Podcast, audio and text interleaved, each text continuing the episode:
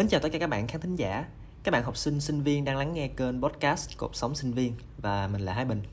Rất vui vì được đồng hành của các bạn trong buổi tối ngày hôm nay. Chúc các bạn sẽ có một buổi tối thư giãn, vui vẻ và hạnh phúc. Thưa các bạn, khi trưởng thành, xưa giờ chúng ta vẫn thường nghe câu an cư lạc nghiệp. Nghe thì có vẻ vĩ mô, nhưng nếu xét ở giai đoạn học sinh và đặc biệt là sinh viên thì cũng rất là đúng. Nói vui rằng khi lên đại học đặc biệt với những bạn đi học xa thì không thể mỗi ngày lặn lội vài trăm cây số để đi từ nhà tới trường và ngược lại được, giống như cái thời trung học phổ thông trước kia. Ấy mới thấy được rằng là có một cái chỗ để ở, để ổn định mà học tập. Và về lâu, về dài là đi làm, đi chơi là một chỗ đi che nắng, che mưa là rất là quan trọng. Và trong số ra ngày hôm nay, tụi mình sẽ chia sẻ với các bạn một vài mẫu chuyện lân la về lúc mà tụi mình à mà cụ thể hơn đi, lúc mà Hải Bình bắt đầu con đường đại học của mình với việc chọn nơi ở là như thế nào. Còn bây giờ thì, bắt đầu thôi.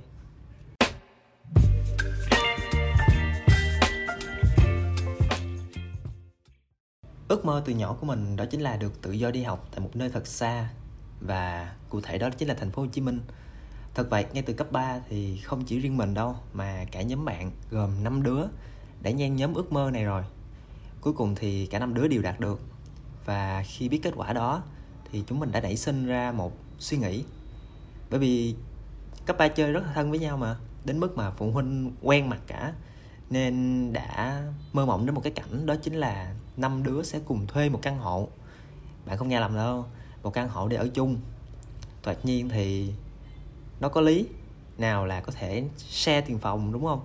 Đông vui, rồi nào là quan tâm, bảo an nhau việc học thì việc đó cũng góp phần làm phụ huynh rất là yên tâm nữa. Và trên cả đó chính là một cái tình bạn keo sơn bền chặt, diệu kỳ giữa năm đứa. Mình thì tin rằng những suy nghĩ này không chỉ là của riêng bọn mình đâu, mà còn là của rất nhiều bạn ngoài kia. Cũng nghĩ mình và bản thân, hay thậm chí là người yêu nữa, có thể ở chung khi mà tách rời gia đình lên học đại học. Thế rồi sau 3 năm học đại học, nhìn xung quanh, và giờ đây mình chợt nhận ra rằng số người có thể thực hiện và duy trì được điều đó là rất ít, trên đầu ngón tay. Trở lại với câu chuyện của bản thân, đơn giản là không thể thực hiện được, vì đứa thì học đại học luật ở tận quận tư, đứa thì học đại học mở ở gò vấp, đứa thì ở quận 7 còn hai đứa còn lại gồm mình thì ở thủ đức.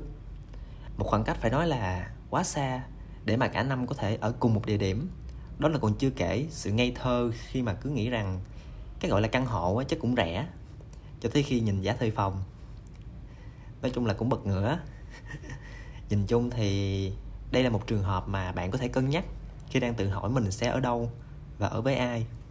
Vậy bây giờ mình sẽ quay trở lại với chủ đề của tập podcast ngày hôm nay, đó chính là ở trọ hay ở ký túc xá.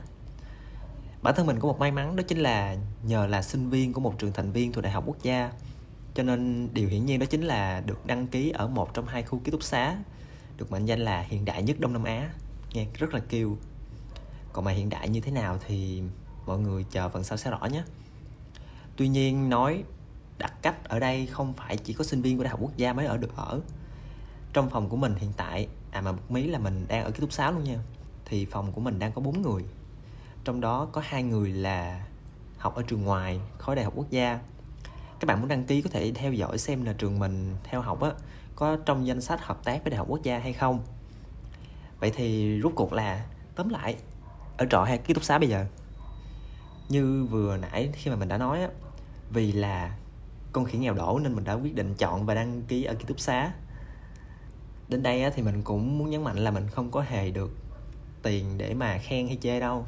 Vậy nên là chúng ta sẽ bắt đầu là ở ký túc xá được gì và mất gì? Đầu tiên về những cái được nha.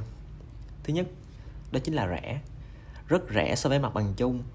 Qua mỗi năm thì có tăng lên, nhưng mà theo trí nhớ của mình thì vào năm nhất, đóng đâu đó khoảng 3 triệu 8 tiền phòng thì phải cho một hợp đồng 10 tháng. Chia ra bình quân thì là 380 nghìn một tháng. Các bạn chắc chắn không nghe lầm đâu, chưa tới 500 nghìn một tháng. Khi mình kể cái mức giá này nè với thằng bạn ở quận 7 nó còn không tin cơ mà. Thậm chí nếu mà bạn ở những loại phòng đông người hơn thì giá còn rẻ hơn nữa ngoài tiền phòng ra thì điện nước sẽ rơi vào khoảng 200 nghìn, vẫn chưa bằng một nửa giá nếu bạn ở ngoài. Kế tiếp, thứ hai đó chính là bởi vì ký túc xá nằm trong khu đô thị đại học quốc gia, cho nên là nó rất là gần trường và có nhiều tuyến xe buýt chạy thẳng từ trường đến ký túc xá và ngược lại luôn. Cái thứ ba là khá là đông vui, rất là đông. Hình như mình nhớ là khoảng gần 40.000 sinh viên ở riêng ký túc xá khu B thì phải cái thứ tư là các bạn sẽ được mang danh một cái danh rất là kêu đó chính là bạn, các bạn đang ở ký túc xá hiện đại nhất Đông Nam Á. Và cái thứ năm mà mình nghĩ đây cũng là một cái điều rất là quan trọng, đó chính là an ninh thì mình có thể xem là từ khá đến tốt. Bởi vì bản thân mình thì mình chưa bao giờ bị mất thứ gì cả. Mặc dù lâu lâu thì cũng có nghe bị trộm, nhưng mà mình nghĩ ở đây là do ý thức bảo quản của mỗi người thôi. Và tới đây thì mình cũng nói cho các bạn biết an ninh của ký túc xá tốt đến cái mức mà nó ngăn một số thứ. Thật. Và trong đó có wifi của mình nữa. Và sau đây là mình xin có một số điểm xin phép chê. Mà bạn nào muốn ở ký túc xá thì nên cân nhắc. Thứ nhất, đó là internet. Mạng ở ký túc xá, đặc biệt là ở khu B, không xứng với cái danh hiện đại nhất Đông Nam Á chút nào. Bởi nó sẽ đưa sinh viên chúng ta về thời kỳ đồ đá với chu kỳ từ 18 giờ tới 23 giờ hàng ngày nói cách khác là khi đó bạn sẽ xài, nhưng mà như không xài vậy. Cái thứ hai, các bạn sẽ không được trổ tài master chef tại đây đâu. Hay nói rõ hơn là các bạn sẽ không được nấu ăn. Tất nhiên, đồ ăn quốc dân của sinh viên là mì gói thì vẫn nấu được. Tuy nhiên, mình đã khá phân vân khi cho rằng đây là một điều nên chê hay là khen.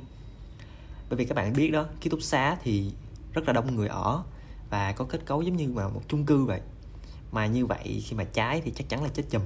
Và các bạn tin mình đi. Mình từng gặp đứa sinh viên đi ăn lẩu, không biết mở bếp ga mini như thế nào. Tự hiểu kết cục đi nha. Chưa kể là những đầu bếp tài ba show kỹ năng của mình vào lúc nửa đêm, đánh thức vị giác của những người sắp chìm vào giấc ngủ. Rất là nghiệp. Và cái thứ ba mà mình nghĩ đây là một trong những cái hạn chế mà mọi người sẽ thường thấy nhất đó chính là thời gian ra vào cổng ký túc xá sẽ bị giới hạn từ 5 giờ sáng tới 23 giờ đêm. Một là về đúng giờ, hai là cút ra ngoài lùm ngủ. Nói cho vui là vậy. Đó là một vài điều cơ bản cho những bạn nào mà muốn ở ký túc xá. Còn về bạn cùng phòng thân thiện hay hãm, bác bảo vệ tòa vui tính hay cọc cằn, ông giữ xe đàng hoàng hay là biến thái hay có đôi khi thậm chí là phản động đi chăng nữa, thì còn tùy thuộc vào nhân phẩm ăn ở của mỗi người vậy còn ở trọ thì sao? Mình đã từng ở kém một vài ngày, ở nhà một vài người. Các bạn có thể hiểu ngược lại ưu nhược điểm của ký túc xá để suy ra ngược lại. Tất nhiên là cũng không hẳn là đúng hoàn toàn. Ví dụ như vẫn có những nhà trọ mạng wifi có nhưng không có vậy hay ở cùng chủ cho nên là giới hạn giờ giấc chẳng hạn. Nhìn chung thì ở trọ có thể xem là một bước tiếp theo mà cái tính tự lập của mình sẽ sẽ trở nên cao hơn hơn là ở ký túc xá khi mà bạn sẽ phải tự quyết định cho mình nhiều hơn. Ví dụ như bạn phải xem hợp đồng kỹ hơn nè, các điều khoản, vân vân. Ngoài hình thức này á, thì còn rất nhiều hình thức khác, như là sử dụng quyền hỗ trợ của người thân chẳng hạn, hay nói cách khác là các bạn sẽ lại ở nhà người thân hoặc họ hàng. Tuy nhiên thì đây là một trường hợp mà mình rất không khuyến khích, bởi vì theo như kinh nghiệm của mình thì khi bạn lại một nhà một người nào đó ở thì 99% người ta sẽ không bao giờ thoải mái bởi vì khi mà bạn lại, bạn sẽ làm rối loạn nếp sinh hoạt của người ta. Chưa kể là vấn đề về ơn, nghĩa, vân vân. Hoặc là các bạn có thể thuê chung cư, như khi mình đã nói ở đầu tập podcast này chẳng hạn. Hoặc là thể hiện nhà mặt phố bố làm to, ăn rất nhiều, bằng cách mua hẳn một căn nhà mới ở riêng cho nó ớt salad. Nói chung là đến cầm cầu còn có người ở là một cách nói để cho thấy là không thiếu cách để các bạn có thể cư trú, phục vụ cho việc học tuy nhiên thì mình khuyên các bạn nên lưu ý những tiêu chí sau khi tìm kiếm chỗ ở. Thứ nhất đó chính là an toàn. An toàn là tiêu chí đầu tiên và cũng là quan trọng nhất. An toàn ở đây các bạn có thể hiểu trên nhiều phương diện bằng cách tự trả lời những câu hỏi mà mình có thể tự đặt với bản thân mình sau đây. Thứ nhất khu vực mà bạn thuê á, nó có bất ổn về trật tự xã hội tệ nạn hay không? Hàng ngày bước ra đường có nguy cơ bị xe tông hay không? Tức là nhà có gần những con đường lớn, có nhiều xe tải lớn hay không? Bởi vì nó cũng rất là nguy hiểm. Và kế tiếp, đó chính là có khi nào mình trở thành heo quay hay không? Luôn đặt vấn đề về hệ thống phòng cháy chữa cháy tại nơi mình ở. Bạn cùng phòng như thế nào? Có phải võ sĩ đóng bốc đường phố hay là anh ảo thuật gia với chiếc mầm bát hương? Vân vân và mây mây câu hỏi thứ hai, đó chính là có gần trường hay không? Nhà xa thì chưa chắc nghỉ học, nhưng nghỉ học thì 99% là do nhà xa thứ ba, khi ký hợp đồng nên có những điều khoản rõ ràng về các bên, tiền cọc để tránh có ngày ra đường mà chẳng kêu được ai nha. Thứ tư, đó chính là điều kiện gia đình. Đừng đú đỡn đua đòi nơi ở không quyết định nhân cách của chúng ta.